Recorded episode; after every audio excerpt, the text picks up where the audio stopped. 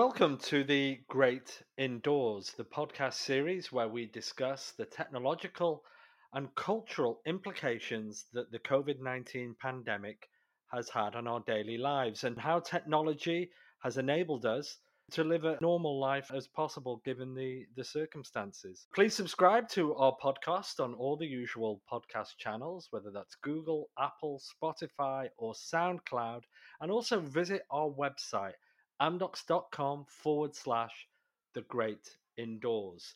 Now, today we're going to be talking about a subject very close to my heart and very close to my pastime, my favorite pastimes, and that is sports. Uh, sports has gone through a dramatic change in the last six months, and it's back here in North America. It came back in Europe a month or so prior to that. And we're going to be discussing the positive effect that sport has on our lives, the negative effect when it's gone, the technology that is enabling us to see sport again, and how things will look in the future with the advent of 5G and the use cases around sport that can be utilized there. And I'm really, I'm really proud to introduce my guest for today's podcast. I'd like to welcome Nick Fitzy Stevens. So, Nick is a native of Braintree, Massachusetts, and lifelong die-hard Boston sports fan. His passion for his teams, comedy, and seeking the approval of strangers led him to create his alter ego, Fitzy, a satire of and love letter to the foul mouthed fans he attended Boston sports with growing up. Nick studied at New York University, and his internet videos and social media have entertained and enraged fans for years.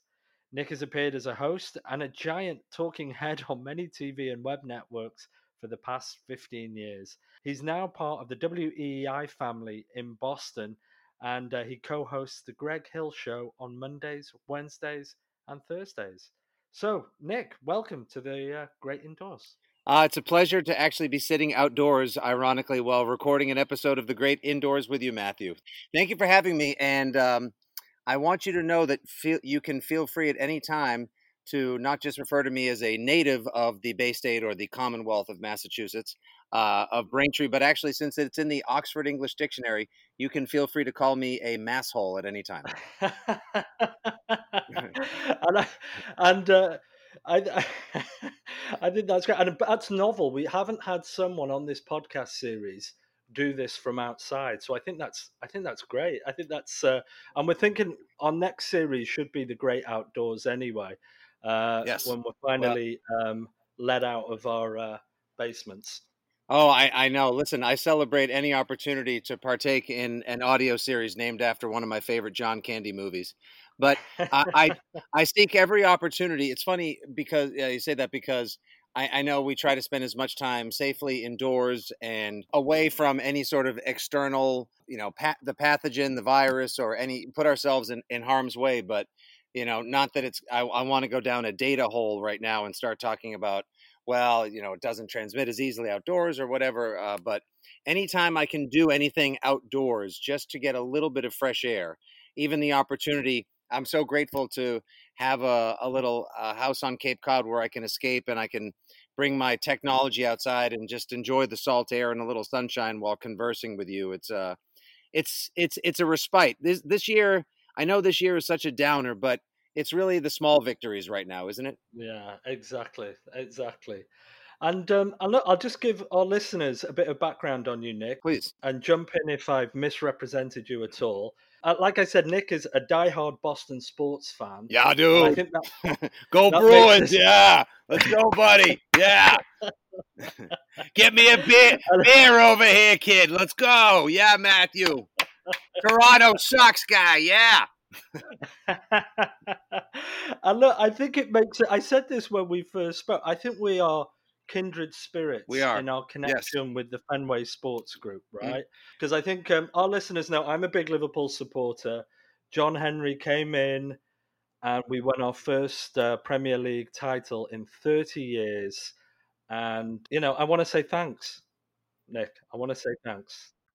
Uh, listen, first of all, uh, you're, you're welcome uh, it's a pleasure. At least we could do, and it's very funny because you're on the other side of the John Henry appreciation bell curve, right? Because right now in Boston, the Red Sox have begun this abbreviated, truncated, ridiculous uh, baseball mini season, uh, six and eleven as of date of recording here, and the fa- fans of the Red Sox, who are some of the most diehard and loyal fans in all of professional sports, uh, really don't like FSG. They don't like the Fenway Sports Group management, ownership a- at all. They think that they spend too much time focused on uh, Roush Racing, that they spend too much time focused on Liverpool. They're angry that the a potential all-time franchise player like Mookie Betts was traded away, citing, financial duress. And what's what's bananas about this all is that this ownership group, which came in around 2002, beautified Fenway Park, gave us the monster seats, expanded the seating capacity, and did the best that they could with uh, the little gem in Kenmore Square, America's most beloved ballpark. Don't forget, like the the curse of the Bambino existed for nearly a century. We lived under thumb of the New York Yankees, and the old saying around town, Matthew, used to be, "Ah, the friggin' Red Sox! They killed my father, and now they're coming for me."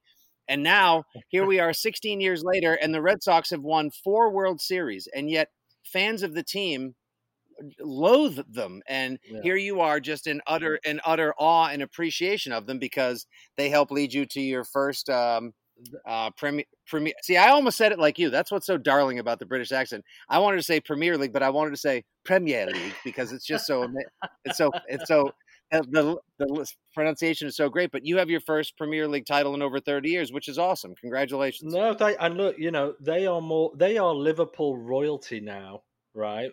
Uh, you know, particularly Linda as well, Linda Pizzuti. So they're more popular than the Beatles, I think, in Liverpool right now. So wow, I think this this connection, I think, is uh, is amazing. And look, it takes me back to March, right? Because back in March, everything stopped. Yep. we are on the cusp of the first title in 30 years. It had been a great season. I was super excited. My life was taken over by the climax of the season and, and, and getting ready to celebrate. And then everything stopped. I mean, it was just horrifying for me. Yeah. And how did that affect your local community? you know the teams that you support and yourself personally nick with the job you have as a broadcaster on weei how were you feeling in march when this happened the impact of life slowing down like coming to a complete halt uh, with the this the global pandemic and the spread of coronavirus and the quarantine that we went into for weeks on end um, it it's it's one of those like this has been a year full of you won't forget where you were when moments two of which were really like uh, seminal lifetime moments, and they happened within a, a week's time. I remember as as far as you know, my Boston sports fandom and how that affected both what I do as sort of a, a performer and comedian whose passion for sports fused with uh, my filmmaking skills because I'm a film school graduate from NYU and the performer skills and savvy I learned from my parents with a theater background and I kind of put it all together in new media 15 years ago and have made my way in a non traditional capacity now to working in traditional media, having worked in a few broadcast networks and now for the WEEI Sports Radio Network out of Boston. Uh, I remember where I was sitting on the sofa with my wife. I believe it was the evening of March 11th when we found out that a player for the Utah Jazz, Rudy Gobert, had tested positive for the coronavirus, and that led Adam Silver, the commissioner of the NBA, to lead the shutdown of all basketball operations. And they were the first league to shut everything down. And they had to stop a game mid game and they had to send fans home, I believe, from an Oklahoma City game. And I remember sitting on my sofa with my wife, just hearing that happen and the sort of not paralysis that we went into over the fear of the unknown, but rather just the unease. Like it was it had never, I'd never, none of us had ever experienced anything like that before. Was it, I can only imagine that's what it felt like uh, it was almost like that the unease in which you felt sort of like on the day of 9-11 or i imagine that people felt um, maybe perhaps the day that jfk was assassinated or what it'll eventually feel like whenever there's an alien invasion and we finally have uh, you know uh, intelligent overlords from another galaxy. It was so surreal and so uh, d- disturbing at, at once and then we found out tom hanks had tested positive that night and it felt like our world was just collapsing around us. It you know the the fact that sure the Boston Celtics were doing well and the Boston Bruins were on top and that they found a way to resume their seasons uh, in these sort of like playoff bubbles is is remarkable and it seems that those those infrastructures are working right now, and it's given everyone something to focus on and enjoy. Although you know, it is kind of weird watching the opening rounds of the Stanley Cup playoffs in the middle of a heat wave in August is kind of like you know having a, a margarita outside in the middle of February. Like I, I I don't judge, but to each his own. It's just a little bit weird. Uh, but at the same time, okay, let's let's party. As to how it affected my life professionally, from the the content that I try to create, which I use oftentimes as a jumping off point for what I do on the different radio shows I'm a part of, and podcasts and Facebook Live engagements. You know, you run out of things to talk about after after a while. Uh, at least, at least you did it first and then you find out that you uh, and the people around you are far more resourceful and creative than you gave yourself credit for and so you don't just talk about the games you find that you've experienced so much sports that there's a lot to look back on and you fondly remember some of your favorite games and the the highs and lows of your sports fandom and i think that i think we relied on that just long enough um, and and i think you know people you know took time to appreciate each other and you know, whenever you would get just a, a glimmer of live sports, whether it was a horse race here or a golf tournament there, or geez, even live cornhole on ESPN, it became it became it became something remarkable that we could all talk about and enjoy together. And I think I think that Matthew, that's what we're all sort of coming to realize uh, sports means to us now, even as we can't go be there live and in person. And I do miss the excitement of fans being at sporting events, but I think the one thing that we're that we realized during the shutdown and then now resumption of major American sports is that it's such a common bond. It's such a great uniter. It's such a source of inspiration and yeah. it levels our emotional and social playing fields and you know the the wealthiest person in the world can feel like they're on the bottom when their team loses and somebody who's a pauper with you know you know, merely a few pennies in their pocket can be on top of the world when their team pulls off a shocking upset or wins a championship. And I think that's what's so great to have that to talk about again because while it's been fun to review old sports and I enjoy, uh, you know, spinning yarns and listening to people tell tales of, you know, the things that they made for their Etsy page or how they became sourdough bread bakers, I will definitely take talking about Celtics Lakers any day at this point. Yeah, and it, it, was there was a lot of reminiscing, right? I I, I saw so much, uh, you know, looking back on old games and and commentators saying, well, you know, we're going to replay the England West Germany semi final from 1990 on TV tonight, but unfortunately the result stays the same. The Germans won on penalties, right? You know, and and things, and but also you, you raised a good point there, Nick. Sports is something that brings communities together. Yes. And when a community is splintered by, by COVID 19 and they're looking for support, they're looking at something that unifies them, the sport had gone. We did a session where we looked at, at mental health just last week, and, and people, there was a doubling. There was another pandemic, of, and that was the mental health effects caused by the isolation, and the complete change in their lives. And I think about England, I think about soccer, and a lot of the, the, the supporters of some of the big clubs are from low income backgrounds. They don't have, you know, they're not wealthy people, and every penny they earn, they put into that football club. You know, that is their life. That's what they do at the weekend. That's a religion to them. And with all of that stopping, you know, it, the effects on on on communities could have could have been. I mean, uh, thankfully everything's back, but devastating. Mm-hmm. But now it is back. It looks a little different. It feels a little different. It sounds different. I watched the NBA the other night, and it was uh, it, it sounded you know without the crowd there. And how do you think technology has helped bring this bring this back? Because um, you know, like you said, the bubbles have been effective. The TV stations uh, are up and running now with with everything. In England, they they just put it out on the, the non pay per view channels and the non subscription channels to get the sport back into the community. Right. But how do you think technology has helped bring it back and, and will continue to take it forward? Uh, I, I think, well, I mean, technology is sports, you know, you know, hidden enemy and, and greatest friend because sometimes sports rely too much on technology, whether it's uh, instant replays or a discussion of having a, a you know a laser filled robotic strike zone uh, in in baseball or you know like having a, a field measured by cameras uh, it seems to make sense, but it, it, it, takes a human element out of it. But you you want a more perfect game with the fairest result possible. But then again, you know, it is a game and it's for entertainment purposes, and sometimes it's great to have that that loss or you know that frustrating moment that you can bicker about and always look back on and that controversy. Yeah, and controversy like that, you know, I, I can think of a football game last year. Not that I should be anyone to complain because as a fan of the New England Patriots, I've been living the highest life possible. I mean, it was a it was a veritable Roman Empire that we were a part of for the past 20 years.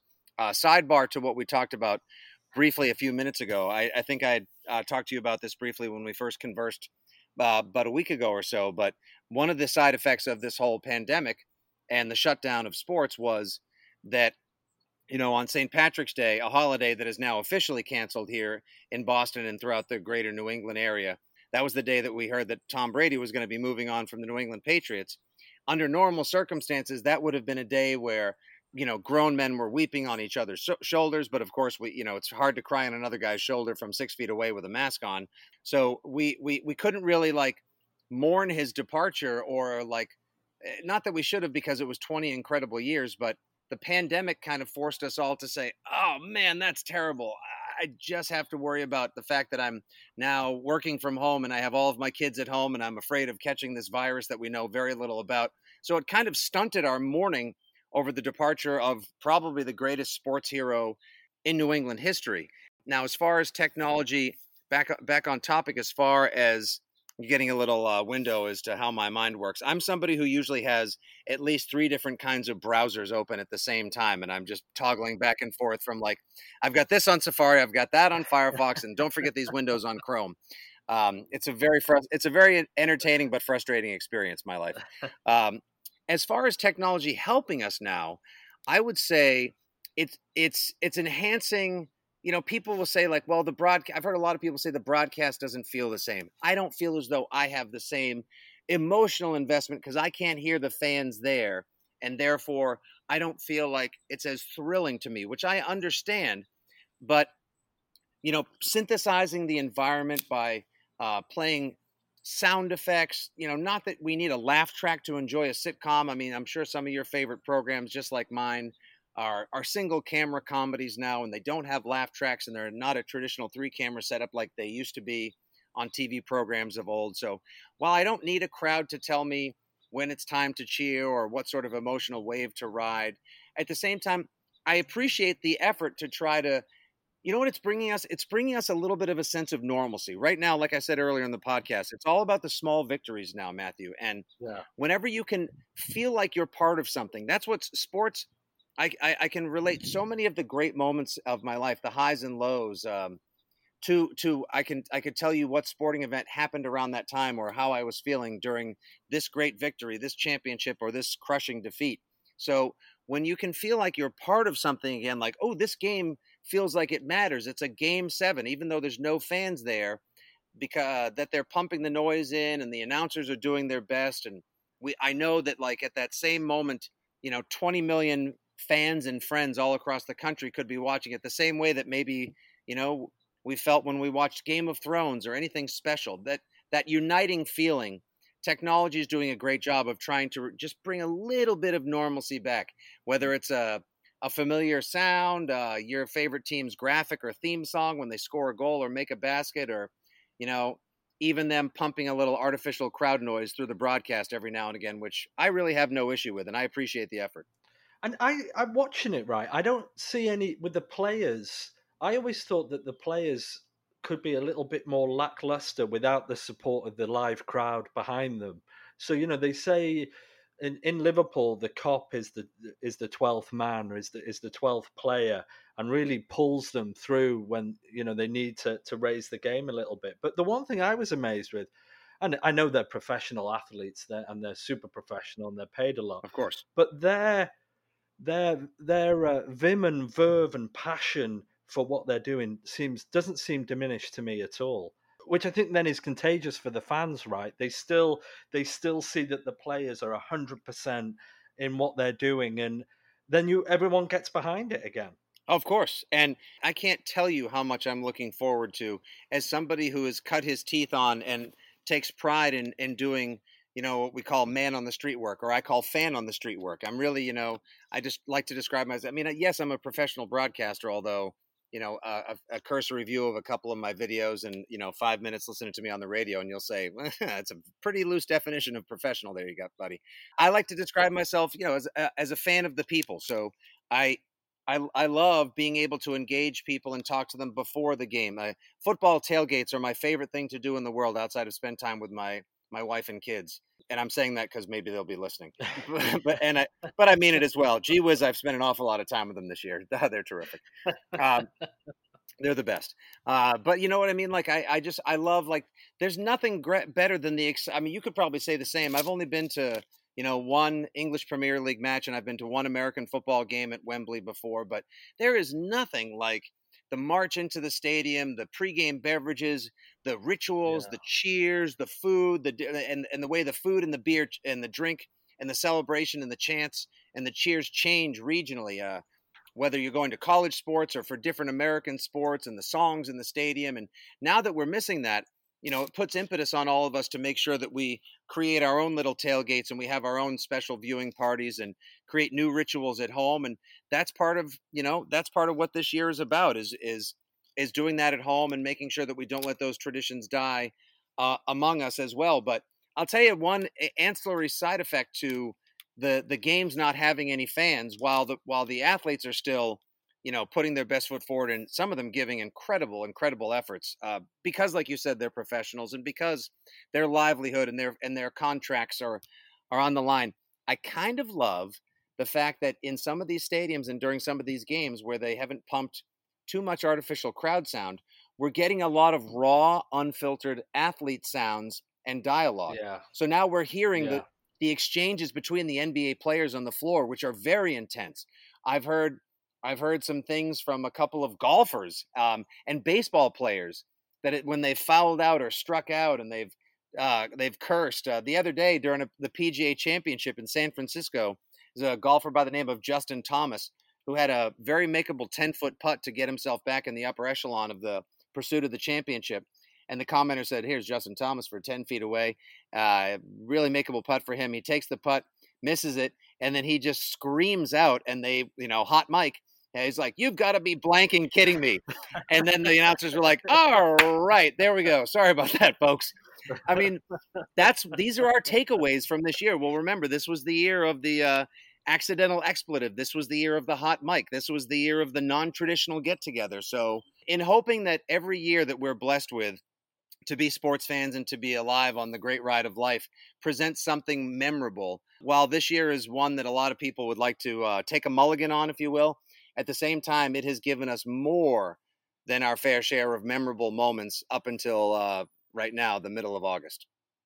You know, the one trend I've seen uh, since sport has been back, and I, I, noticed this more with the English sport, more people are watching it than ever before. Now, that could be just a, the fact that there's nothing better for them to do because all the pubs are closed. But the, the biggest ratings of some of the sport, the, the, you know the FA Cup final between Arsenal and Chelsea had more people tune in to watch that than ever before, right? So I think sport has also been a coping mechanism, right? I think for people in their isolation, uh, and like you said before, now it's back. People feel that glimpse of normality back in their lives, and, and it certainly helps society. Yes, you know, it's it's funny because this year is so anxiety ridden in so many ways and people are stressed out over their health and the well-being of their family, their job. Sports is the welcome stress that we bring into our lives. You know, I I feel my heart race whenever my team is doing well or the game is winding down and you're in the final minutes of a crucial playoff game or a championship and I've been so fortunate to to witness and cheer for so many of those over the past 20 years during an epic run as a Boston sports fan. But those stresses, we, we choose to bring them into our lives, but I'll gladly take that because, like you said, it's it, it's bringing us together, and it's nice to know, like, well, I haven't seen my friends nearly as often, and I can't get together with my family, and we're together while we're apart. The new normal. These are all drinking phrases. If you're if you're listening to this podcast now, we've dropped so many of the 2020 phrases. If you took a shot every time, you'd probably be half in the bag at this point. So I apologize. It's unprecedented. I know. Unprecedented. It's unpre- don't say unprecedented times. People are going to be in the bag and off their rocker soon, Matthew. Uh, but, but, you know, I, have had friends tell me, you know, like, boy, I really need sports to come back soon, Nick, because uh, I don't know about you, but I reached the end of Netflix or like I finished Amazon Prime. Yeah. There's nothing else for me to watch. So, yeah, the ratings for basketball games, even for the beginning of baseball, were up. And I'm very curious to see because obviously there's nothing more popular in England and throughout Europe than the beautiful game. Football spelled with an F and a U. Of course, here we spell we say it. We talk about a different sport when we mention football. Um, I'm very curious to see what happens with American football in just a few weeks because prior to us getting it the number one watched program, not just sport in America, obviously is football, and we're at a, at a really interesting uh, precipice right now because college football, two of the five power conferences, they call them the Power Five, two of the five major conferences have decided to punt on their season. They're postponing their major college football activities this fall in hopes that they could play in the spring. Now, three of the other conferences are still hoping to play, but these are some these are games and big teams who have 100,000 people inside their stadium, another 100,000 outside of the stadium towns that will be adversely affected that where you could see mom and pop shops uh, beloved eateries and uh, ale houses possibly going under or having to temporarily shutter their doors college campuses you know that are usually rife with joy and imbibing and, and cooking and, and tradition and screaming and laughter and mirth that'll now just be like you know graveyards and ghost towns for a while. And at the same time also on the broadcast side you'll have all of these games that usually account for tens and 20 of million people uh, streaming and watching on TV. Now the NFL has a chance to take over part of that landscape. So you could possibly see the National Football League put two games maybe on a Saturday or three games. They could maybe sell them to an alternative streaming service so as to make up for some of their lost revenue. So you could already see the most dominant television program in America, National Football League broadcast, own another day. So they could be the king on Saturday, the king on Sunday, the king of Monday night, the king of Thursday night. It can be remarkable. Some people believe they may water their product down too much. Other people uh, who have just been desperate for some sense of normalcy and who are tired of taking Zoom meetings and homeschooling their kids will probably welcome a chance to find their favorite chair, a 16 ounce can of liquid relaxation, and, you know, hang them high and kick off and let's go. But I mean, even from a revenue perspective, I, I pulled up the numbers, right? The NFL is by far the biggest revenue generator in professional sport. The number I have is $12 billion yes. on one season in revenue. And if you compare that with the English Premier League, it's 6 billion. Major League Baseball is nearly 10 billion and NBA is nearly 8 billion. We talked about how it brings society together and culturally and it helps us relieve anxiety. But from an economic perspective, you've got to go ahead, right? It's got to happen. Otherwise, there's going to be even more devastating economic consequences with, with what's happening right now we sort of say, you know, half in jest now, like, oh, know, well, our, our, our, kids will figure this out, you know, in a few years, or I don't have time, or I, I just don't have the mental wherewithal, the, the strength to try to figure out exactly how we're going to come out of this and how we'll reopen certain places and, and pay the tab on this uh, unbelievable and, and devastating year. If they were to shut down all operation of the NFL, in addition to the fact, like you said, it's a $12 billion league every year, that doesn't even really account for that's just basically for the gate for the merchandise the tickets and the broadcast rights if you if you think about you know like i said because i go and i i cover tailgates and i talk to fans and i try to get a broad picture of what the experience is like um, from College Station, where Texas A&M plays, to Patriots games, Yankee Stadium. Um, I've had the good fortune of basically traveling the country and seeing the way people attend, celebrate, and consume sports in, in almost every capacity. For the NFL alone this season, teams are scheduled to miss out on generating between 150 to 350 million is how much the New England Patriots would lose if they have no fans in the stands. The Dallas Cowboys with their gigantic alien ship down in Arlington, Texas, the Jerry Jones Dome, AT&T Stadium. They're scheduled to miss out on making up to 600 million dollars this year. This is massive massive hmm. revenue. If the NFL is able to pull off a season with broadcast rights, all 16 games, playoffs and Super Bowl, but no fans in the stands, they will miss out on making somewhere in the ballpark of seven billion dollars. Now, Crimea River, they'll still haul in five billion, but that's a massive impact on our economy. Not to mention the local package store that sells you your hard seltzers or your IPAs. Uh, the butcher where you like to get your favorite sausages and steaks and hot dogs to grill up, the merchandise guy who walks around the parking lot selling you your t-shirts and your hat and the scarf and everything that you impulse purchase for the kids depending on how good the game goes. All of that like it's it's really it's mind-blowing to think eh, how how big it is, but you know, hopefully people will, you know, have enough money to be able to take in the games at home and find ways to replicate that environment while they have to and still enjoy the games because uh there aren't a lot of other joys right now to lean on. That ties me, tees me up perfectly for what I, I wanted to discuss next. You know that AT and T Stadium in Arlington. Mm-hmm. I had dinner on the halfway line once on there. It was a company thing. Well, it was an incredible, incredible stadium. We actually also had the ability to visit the Mercedes Benz Stadium in Atlanta recently. Oh, it's amazing, isn't it? Yeah, and they gave us a tour, and it was just incredible. Now, and the one thing I see when I'm watching the NBA at the moment, and I was watching the Raptors the other night, I see this AT&T 5G advertising it everywhere, and I saw that in the AT&T Stadium uh, in in Dallas, they fitted it all out with 5G technology. Right. And I know Verizon have done 12 NFL stadiums that has gone in there.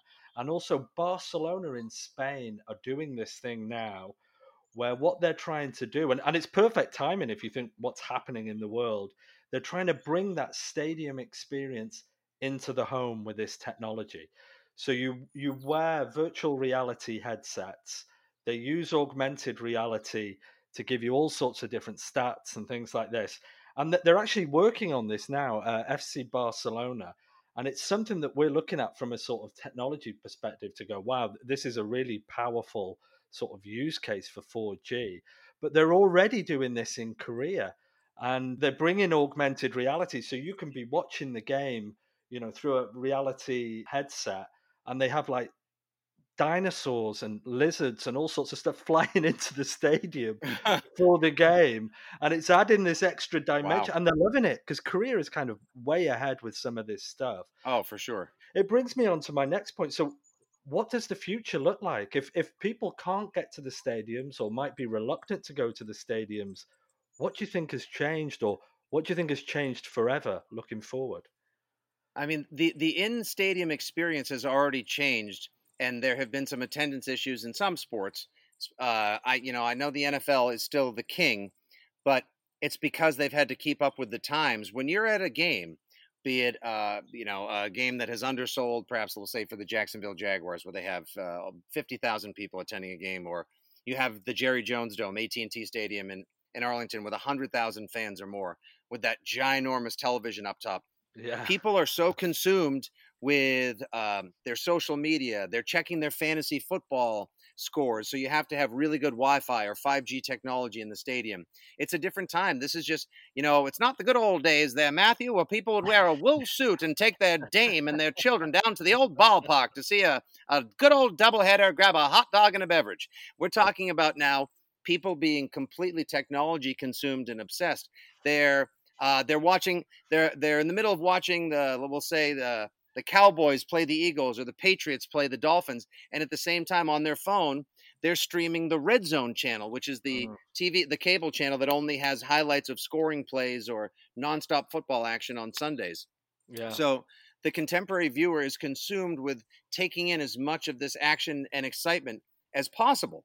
Um, how it'll change, I think it's going to change in two ways. There'll be a reluctance for people to adopt that more technologically centric uh, Barcelona or Korean approach to wearing, you know, Oculus or some sort of virtual reality experience from home, because I think you'll still have a large set of the diehards and people who say there's, you know, there's nothing like the in-person experience, and we'll always need that energy and that passion in the stadium. And uh, you know, I, I I'm one of those people, but at the same time, I understand how taxing and expensive and time-consuming it can be to go to a stadium. And now, of course, we have our hesitation over our health and contact with our fellow man who could be asymptomatic to this great virus and plague of the 21st century. So I, I, I had posited on our radio station, and at first it was met with a little guff and brushback, but now I think people have kind of understood. A few months ago, I had suggested that I could see a renaissance of drive-in movie theaters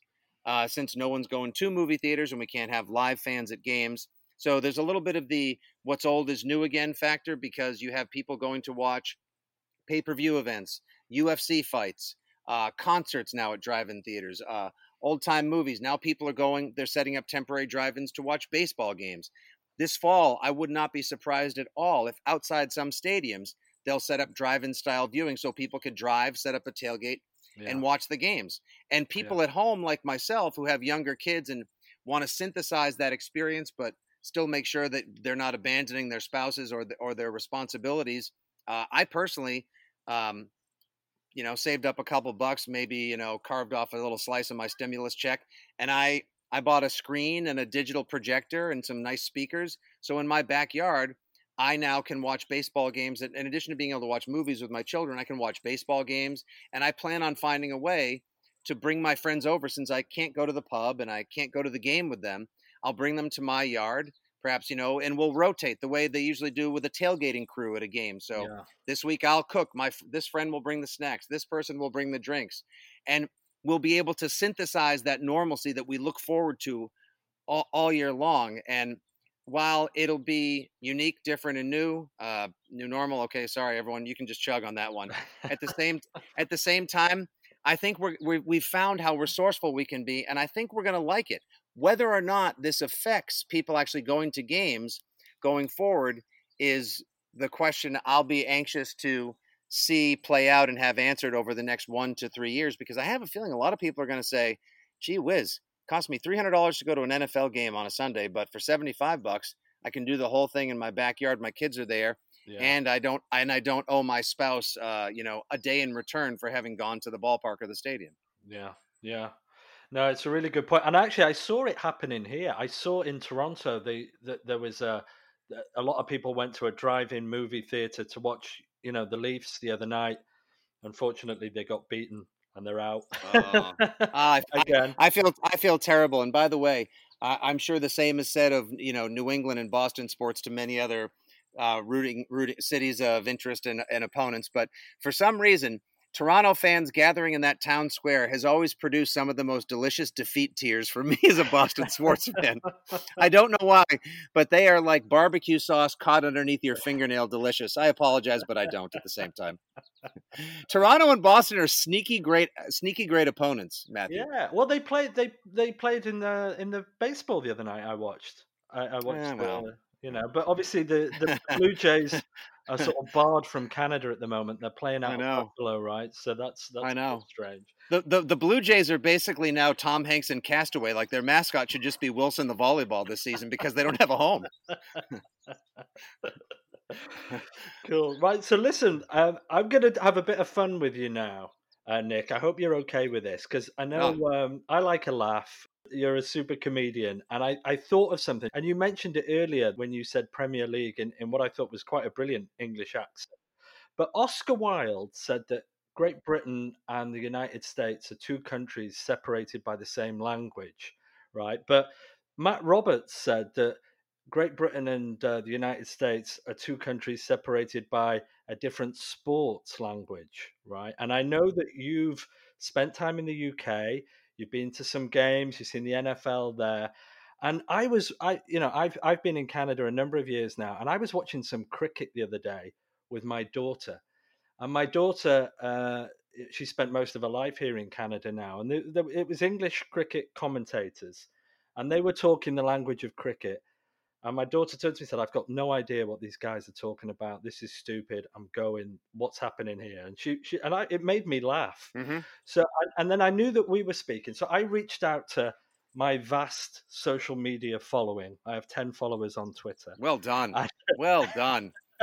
Well, and I, I said, you could speak Mandarin, Farsi, or Aramaic right now, and I would probably have a better guess as to what you're saying if you're going to give me a cricket quiz.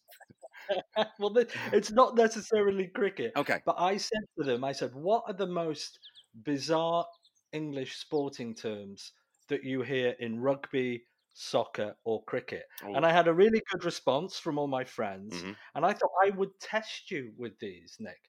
I'll test you if you may know them, right? They may be obvious and you may know them. But if you don't know them, I, I'd, I think it would be funny and humorous to just get your interpretation of what they could be referring to. How does that sound? I have never, ever in my life, on stage, the radio, behind a microphone, or in a podcast, been afraid to make a fool of myself, play the jester, or get out over my skis. So, by all means, Uh, what I think would be good is maybe you can these terms can cross the Atlantic and you can use them in your shows and your commentary. I think that would be uh, this is an in potentially a, a a British import. I don't know. We'll see. Oh, You never know. oh, thank you. Oh, what a what a what a delightful olive branch. By all means, okay. since we since we steal since we steal everything from you in the first place, be it the birth of our nation, the best rock bands, uh, all of our American superheroes are played by Brits. I feel like that's your sneaky revenge. Well, that everything that we everything that we love, listen to, or watch that is iconic in our lives is technically British in the first place. So I see what you guys are up to, and I'm not and I'm and I'm not mad at it. I'm not mad. Well, well, we'll start with a cricket one, right? And my interesting fact of the day the first ever international cricket match in the middle of the 19th century was actually between the United States and Canada. We talked about the Blue Jays and the Red Sox a minute ago, but back uh, 150 years ago, the first ever international cricket game was between the USA and Canada. That's amazing, isn't it? wow. Anyway, I, ma- I imagine there were tens of millions of fans who waited for uh, highlights and updates via telegraph. Yeah, exactly. And I think they heard some of these phrases and said, "Well, to heck with this. Let's go play baseball instead." This sounds stupid. Anyway, so um, here's my first one for you. Let's see if you can figure out what this one is, Nick. This is from cricket, All right. and the term would be, "He's just broken his duck." He's broken his duck. Uh, Yeah. he's broken his duck. Um, uh, the obvious answer would be that he has he has he has cracked his uh, be the equivalent of like shattering his bat in baseball that he's cracked his that he's cracked his paddle. But for some reason that seems too obvious. So I'm going to say um, that somebody was on a hitless streak and sort of um, uh, and ended a hitless streak by getting a hit or or making a productive play. Yeah, you got it. You got it. That's good. And that's well done. Let's go. Let's go. One 0 So Here we go, Nick. Here we go. so to break one's duck means to score a first run in an innings, thus breaking a Ah, there we go. A duck's egg Ah. is also known as a, a blob, and while a duck can refer to a player who hasn't scored, so if you're out for a duck, you're out before you've scored. So you got that one. Well done, Nick. One 0 to you. Thank you. You know, and of course, in American football, uh, a duck is a poorly thrown pass or like something that doesn't follow a spiral and wobbles throughout the air. Ah, okay, okay. Right. Right now we're going to switch go. to rugby. We're going to go Okay. to international rugby. Right. So Mhm. what do you think this means? That was a very passionate haka. A very passionate haka. Uh, okay, I imagine they. I don't know if they still call like the scrum where they put the ball down and everyone sort of like holds arms like in a prayer circle, but beat the holy hell out of each other. Um, a wicked hacker. Um, I'm gonna. Is that a? Is that a? Is that a? Is that a clean tackle? Is that like a a, a, a tackle in rugby? No, I'll, I'll give you a, Okay. a, a haka, and this refers more to New Zealand, is Mm-hmm. the traditional war dance done by the New Zealand rugby. Oh, the haka, yes, yeah. which resembles the Maori warrior dance. Yeah. Oh, okay. Because in Boston, if we say like that was a wicked hacker, Yeah. that is somebody who gets up to the plate and takes three wild swings and strikes out. What and, a hacker that guy is! and, and and a haka is typically something you would try to do after 12 pints of lager if your team Yep. won uh, on a Saturday night. So, okay, Oh. so there we go. We're, we're, we're No shame in that.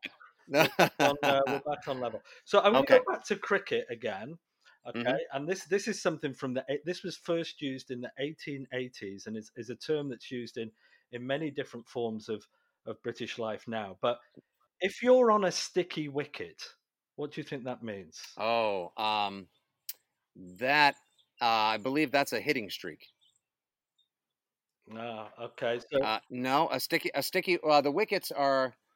Uh, uh, well, I I don't know. Um, Uh, a sticky wicket. I should know that because that's something I've heard before, but since it had no no application in my life other than to be something that I would say once and then forget. Um, a sticky wicket. Okay, you gave me a you gave me a, a provisional on that, so I will say a sticky wicket is um, um, it's not a hitting streak. Okay, um, a sticky wicket is a uh, uh, it's a great catch. Okay. Oh, So what it refers to, Stumped. so the wicket is the the um the land between the t- the the two stumps, right? That you run between, and after after it rains, it can behave unpredictably. So hence the phrase sticky Ah. wicket. And in the 1880s, the first time sticky wicket was actually used in a literal sense, and it became prominent in the 1950s to for any situation that was difficult. So you know, if I was to, uh, I don't know, do you know, crash my car, I could quite easily say I'm on a sticky wicket. So Right. there's one there. Or yes, or coming home coming home uh, later than you promised your spouse, or perhaps o- overser- overserved when you didn't mean to be. Like, well, it looks like I'm going to be on a sticky wicket tonight. There. Exactly. There. I, I've been on many a sticky wicket with my wife in previous Oh, uh, before the pandemic. my better half can recount one in many a sticky wicket as well. I'm actually gonna that that's that's the first one I'm definitely gonna uh, uh I'm gonna walk walk with and incorporate into my daily vernacular. That's great. Okay, love that. Okay, cool. Right. So here's one that applies to soccer, rugby, and I think it may apply to US football as well. But what is a hospital pass? Oh, a hospital pass is when you. Uh, this definitely applies to American football. A hospital pass is when you throw put the ball up someplace where somebody who would have to receive it is uh, potentially in harm's way or likely to get clobbered, tackled, or smashed upon reception. Yeah, that's exactly right. You got it. And I love the the definition that I picked up where it says uh, any pass that is made poorly and in panic, which has the inevitable and unavoidable consequence of injuring the receiver. so uh, Yes. That's a delicate that's a delicate way of saying like, wow, Peyton Manning really threw a hospital ball right Yeah. there to Austin Collie. Uh, yeah, there there are a lot of quarterbacks that are known for, you know, putting the ball over the middle and well, it looks like they made a you know, it looks like a good pass and a completion first down, but uh, they probably just took about a half a half a, a half a season or a year off of that guy's life. Yeah. Okay, so here's one. Here's another one, still in the world of soccer. Uh, let's see if this if this one makes sense. If if you were playing soccer and you had to take an early bath, what has happened to you? Uh, had to take an early bath. Um, uh, you were thrown out of the game. That's a red card. Yes, you got it. Ah, yes. There you go. There you go. There we go. There we go. Now that's something else. I have said many a time in my life where, you know, I've used it on my kids where like they misbehave and I'll even say to them out loud, like, okay, that's a yellow card. And they're like, "Dad," you know, if only they could be a little more articulate, they would probably say, like, Father, while we appreciate your co opting sports terminology and, and our discipline in our daily lives, we have no idea what you're talking about. So why don't you say, knock it off or you don't get to watch TV later on?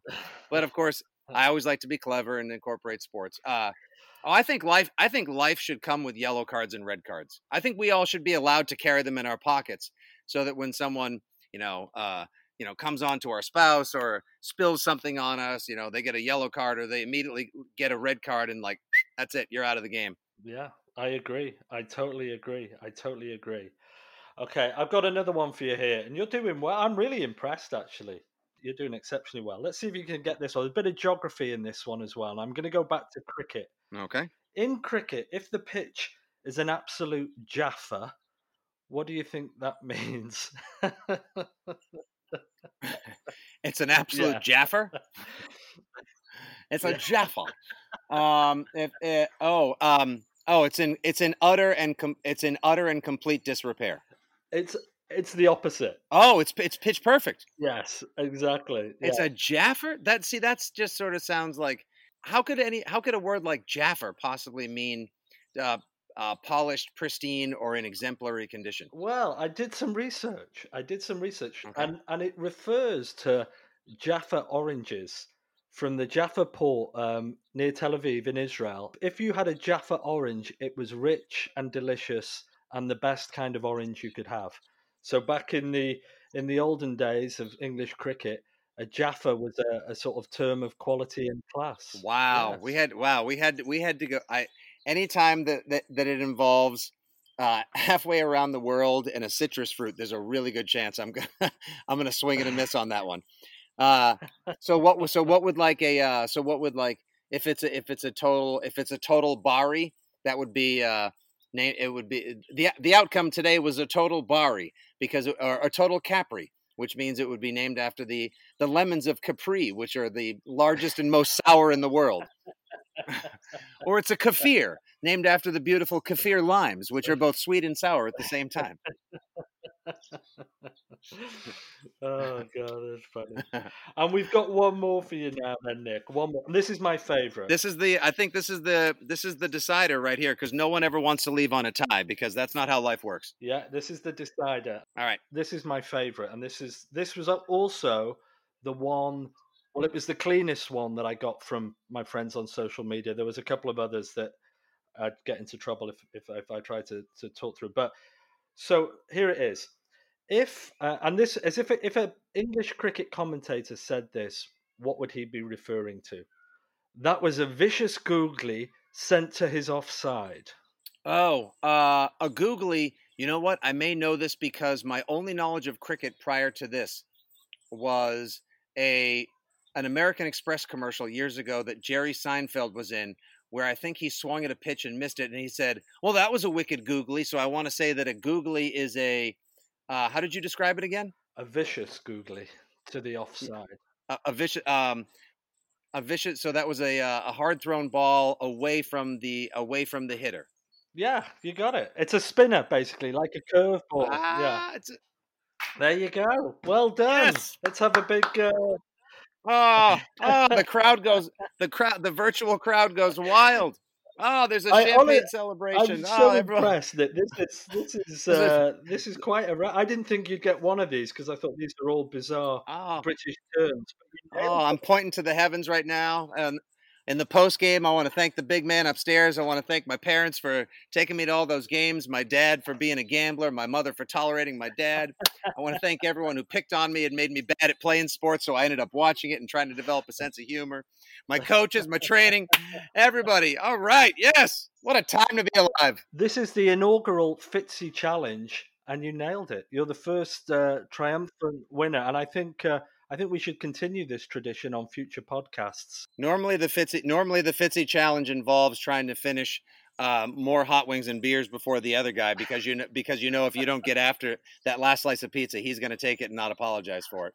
And I'll tell you what, if we get a chance to return serve next year, perhaps or at a future date, where we re-examine exactly how the sporting landscape has altered our enjoyment of life on the great indoors, or or where we're perhaps be watching some of our games in the outdoors, it'll be. mu- I would love to be able to return serve and quiz you on uh, some American sporting colloquialisms uh, on a future date. I think that would only be fair and just. I think uh, absolutely, Nick. So we're almost towards the end of time. I want to say.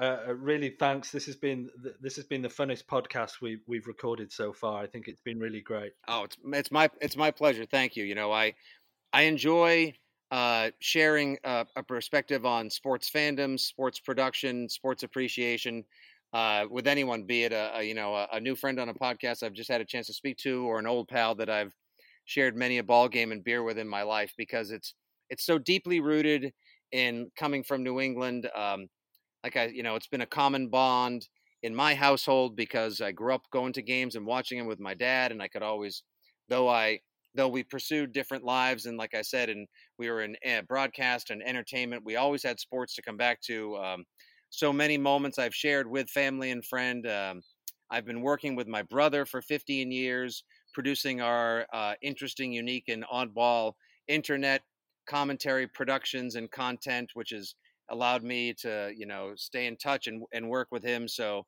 everything somehow in a, a way, weird, unique, or entertaining shape or form comes back to sports. So I feel like whatever I can give back to it, even though I stink at playing them, I will always love talking about them, watching them, and, and being a part of them. That's brilliant. I really really appreciate it, Nick, and um, and thank you very much. All right, thank you, and uh, good game. High five, and uh, first rounds on you. so that was a brilliant episode. I want to say uh, huge thanks to to Nick Fitzy Stevens for joining us. Uh, and again, a reminder: please subscribe to our podcast through all the well-known podcast channels. Visit our website amdocs.com forward slash the Great Indoors, and we'll see you next time for episode eight. Thank you very much. Bye.